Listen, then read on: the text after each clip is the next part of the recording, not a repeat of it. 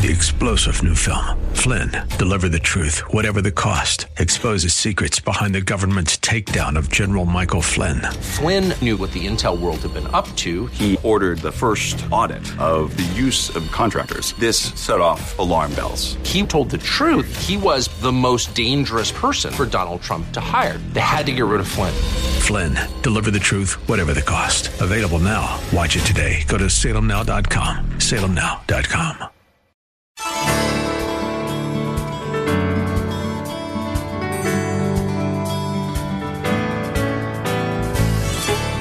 Good evening and welcome as we lift up Jesus with Pastor Dudley.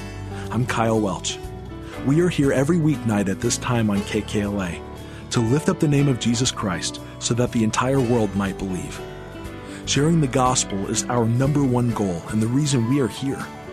Dudley Rutherford is the senior pastor of Shepherd Church, located right here in Los Angeles. During these days of uncertainty, we believe this is the perfect time to turn off what the world wants to tell us and immerse ourselves in what God has to say to us through the Holy Bible. So let's join Pastor Dudley right now with his message for us tonight. I want you to take your Bibles, if you have your Bibles, and turn to the book of Job. The book of Job. Little kids call it Job, but it's the book of Job. I heard a funny story about two guys uh, that were at work during lunch break. And one guy uh, took his lunchbox and opened it up, and there was a sandwich. And so he grabs the sandwich and he unwraps it. And he goes, Oh no, it's bologna. It's bologna. He goes, I hate bologna.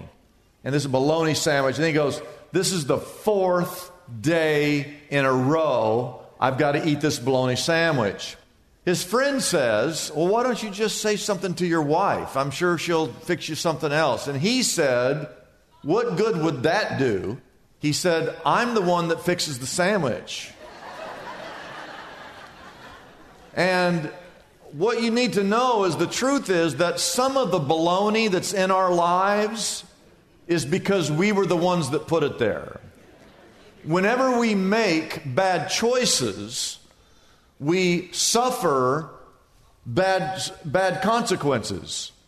There, there are, though, many times in our life where we didn't put the baloney there. Uh, we just find ourselves in a difficult circumstance because we live in a fallen world. It's not because of choices we've made, it's just because of the world in which we live. The Bible says in Luke chapter 21, it's got a list of the signs of the end times. And it says in Luke 21 that, and this is how you know the Lord's about to return, is when you see this. And you see if you see any truth to this verse. Luke 21 25, it says, On the earth, nations will be in anguish and perplexity, and men will faint from fear. And I ask you, do you see that in our world today? We are living in that day and age where people are full of anguish, perplexity, fear. And I would tell you that Christ's return is imminent. I will tell you that. You turn on any television news channel, 24 hours a day, seven days a week, it's all bad news. And I'm thankful for those of you that support our radio and television ministry called liftupjesus.com or liftupjesus.tv because it's one of the few places on television that offers true hope. And our hope is found in Jesus Christ. So keep lifting up Jesus. Our study today centers around a man named Job. You may or may not know the story, but Job had everything. Why, if you could check off the boxes, he could check them all. He was famous, he was wealthy, he had land, he had a house, he was rich, he was healthy, he had friends, he had family. And if you read the first two chapters of Job, you find that in the course of just a couple of hours, he loses everything. He, he lost his cattle, he lost his flocks, his donkeys, his camels. He then has 10 children that die. He loses 10 children. And then he loses his health. Satan literally afflicted Job with boils and sores from the top of his head to the soles of his feet. You've all heard of the stories from rags to riches. His story was from riches to rags. And most of the book, which is 42 chapters, is Job sitting on an ash heap, scraping his inf- inflicted skin, inflamed skin, with a broken piece of pottery, who just a few hours earlier had everything, and now he's fighting for his life, he's fighting for his sanity, he's grieving deeply, he's suffering miserably, he's listening to his three friends blame him for all of his problems, and finally, all he has left is his wife. And as my dad would say, she must have gone to the Charles Manson School of Charm because in Job 2, verse 9, she turns against Job and says to her husband, Why don't you just curse God and die? And in that context of these difficult circumstances, Job makes three of the most amazing statements found in the entire Bible. If you have your sermon notes, here's the first statement that he makes that's just amazing. After he loses everything, he says in Job 121, naked, everybody say the word naked. I just want to hear you say that in church. He said, Naked I came from my mother's womb, and naked I will. What's he saying? He's saying, Hey, I had nothing when I came into this world, I'm going to have nothing when I leave. He said, The Lord gave, and the Lord has taken away. And then he said this May the name of the Lord be praised. What? When I read that for the first time, I had to take a double look at it. We would have said, May the name of the Lord be cursed. We would have said, I'm not going to serve a God who does things like that. No, he says, I, had, I came into this world naked. Yes, I lived a good life. Yes, it's all gone now. I don't care. But may the name of the Lord be praised. That speaks to Job's character, but it also speaks volumes to us that whatever God gives us, be it a little or a lot, he should be praised. And right now, right now, and I mean right now, whatever situation you're going through, whatever it is, you ought to be praising God right now. Second thing that he says that makes me shake my head when I read it because it's just unbelievable. He says in Job 13, everybody say Job 13. What chapter? One more time, what chapter?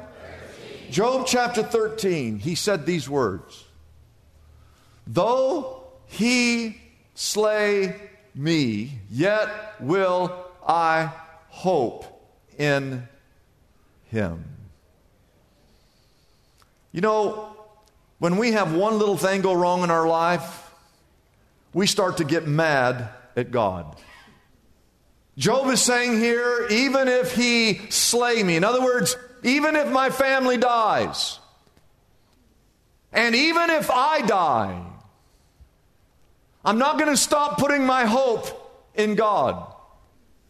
Whatever the worst case scenario may be, you know how we are. One thing goes wrong. What do we all do in our mind? We always go to the very worst case scenario.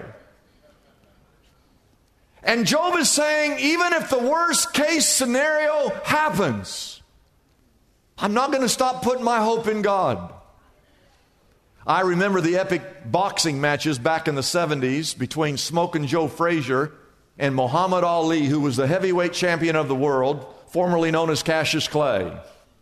Their first fight in 1971, Frazier was 26 0 with 23 knockouts. Muhammad Ali's record was 31 0 with 25 knockouts. They fought on March the 8th, 1971 in Madison Square Garden. It was labeled the fight of the century. and Smoking Joe Frazier beat Muhammad Ali by a unanimous decision. They had a rematch in 1974. Muhammad Ali got his revenge and won that fight. So they came down to the third and final fight in 1975, which even today some people say was the greatest boxing match that had ever been fought. It was held in the Philippines. It was called the Thrilla in Manila. And for 12 rounds, Frazier pounded Ali into submission. Ali had been knocked down. He was behind in the scoring. But everything changed in the 13th round. Ali began to jab Joe Frazier. He hit him with the jab. He hit him with the jab. He hit him with nine consecutive jabs, nine in a row. And then Muhammad Ali threw a, a, a, a, right hand crossing punch that hit Joe Frazier in the mouth and knocked his mouth guard out of his mouth. And that hit was the turning point of that fight, that right cross. And then the 15th round came. Smoking Joe Frazier just didn't even come out to fight. His corner threw in the towel, and, and Muhammad Ali won by a technical knockout, a TKO. To me, that's a lot like what happened to Job. For 12 rounds, 12 rounds, Satan pummeled Job. Pow! He lost his fortune. Pow! He lost his cattle. Wham! He lost his family. Pow! He lost his health. Wham! He lost his wife. Punch after punch was thrown at Job for 12 rounds. The spectators up in heaven must have thought this fight is over. Uh, Job uh, is about finished here. That thug, Satan, the evil called the Prince of Darkness, looked like he was winning. But then the 13th, not round, chapter out of nowhere, Job hit Satan with an uppercut, and suddenly the tide turned. And eventually, Job in chapter 42 is declared victorious. But what was the punch that hit Satan that turned Job's defeat into victory? It was his testimony. In chapter 13, though he slay me, Yet I will put my hope in God. And what a lesson! What a lesson for each of us that no matter what Satan throws at you, you just keep putting your hope in God. And then the third statement that he makes is so important for us to get in our hearts today. Job said this in Job 14, verse 1. He said, Man is born of what? Man is born of what? One more time, man is born of. And just so you know, it has nothing to do with the sermon, but there's only uh, two sexes on this earth it's male and female. I just want to say that. I just want to say it.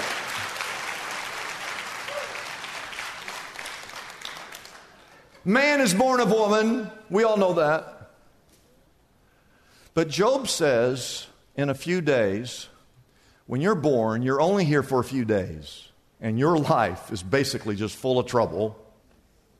And life, he says, your life is like it's like a flower that you know you look at a tree or a bush and there's nothing there, and one the ne- very next day there's a flower blooming. He said that's what life, that's what your life is like. It's, it's, it's few days, it's full of trouble. You spring up like a flower, and all of a sudden your life just withers away like a fleeting shadow. No matter how good you, no matter how good your life is right now, no matter how bad your life is right now, your life is but a fleeting shadow. You're here one moment, and the next moment you're gone. Did you know that there's close to 200,000 people that die every single day? on the planet Earth. Yesterday, there were about 200,000 people that died. Today, there'll be about 200,000 people that will die. And tomorrow, about 200,000 people will die. If you had one ounce of common sense in you, you would live every day as though this could be your last day here on this earth. Job says, You're here for one second and then you're gone. And so I say to you that if you're here today and you're not a Christian, you need to become a Christian today. If you've never accepted Christ, you need to accept Christ today. If you've never been baptized, you need to come and be baptized today. If you've never put your faith in Jesus, come and put your faith in Jesus today. Job says that life is full of trouble. It springs up like a flower, and all of a sudden it withers away like a fleeting shadow. You need to come today and give your life to Jesus Christ if you've never done that. Now, those are three pretty amazing statements. Would you not agree? Well, then Job starts to ask questions. He's got a lot of questions. I want you to write this down. He asked 114 questions in the book of Job. You can actually read them and mark them and you can count them. There's 114 of them. And in all of his questioning, here's what's important for us. I want you to write this down.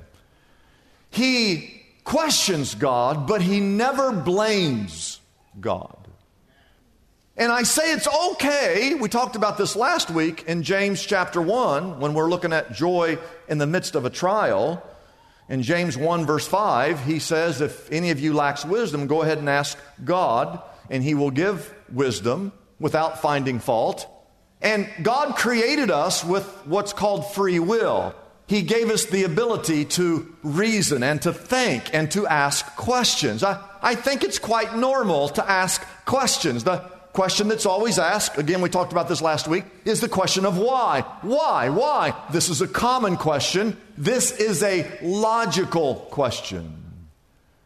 I've got a thousand questions about cancer. I mean, don't we all know people that have gone through the ringer because of cancer, and it's all over the world, all different forms and types of cancer, and you can be completely healthy, and one day you get the report. I've got a thousand questions about cancer. I, have got a thousand questions about Alzheimer's. I've got questions about Parkinson's disease and COVID.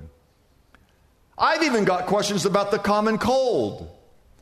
I mean, why can't we find a cure for the common cold? Why, why did I stub my toe? Why did God make cats? You ever ask that question? Like, why? Why am I suffering? Why, why did my loved one have to die? Why am I so lonely? Why can't I find a spouse? Why, why, why, why can't people get along? We have thousands of questions that we want to ask God. Job asked 114 questions, but in all those questions, he never blames God. So then, as you read, God kind of flips the script and God starts to ask Job questions. And I want you to write this number down. Job asked 114 questions, God asked 77 questions to Job.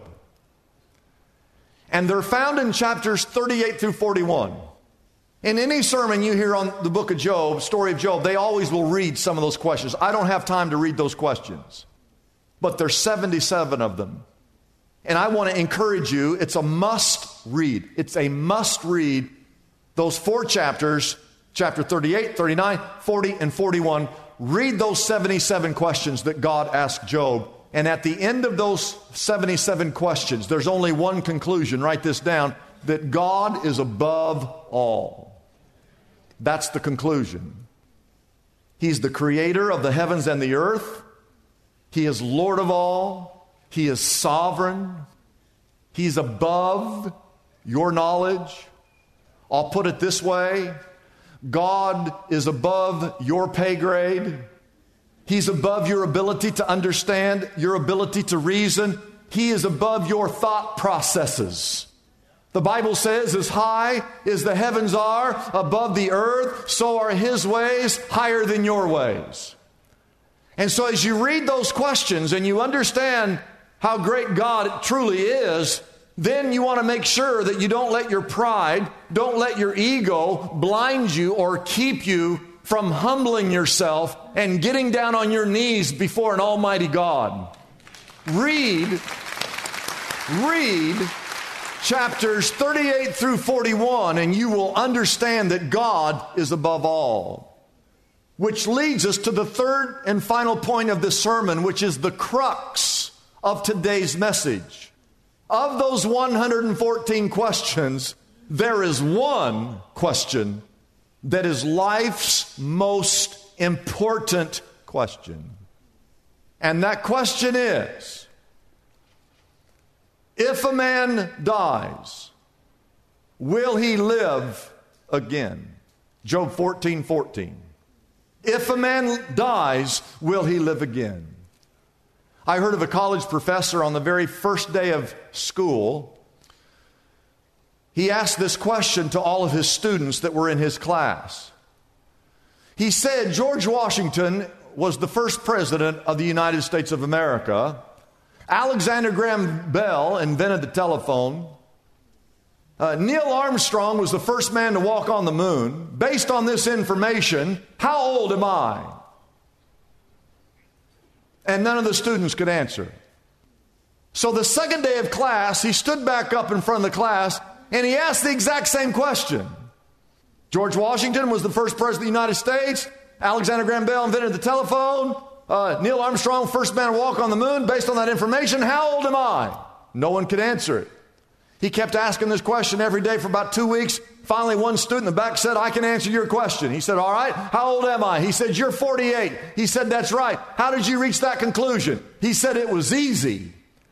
He said, I've got a brother who's half crazy and he's 24 years of age. You're twice as crazy as him. You got to be 48.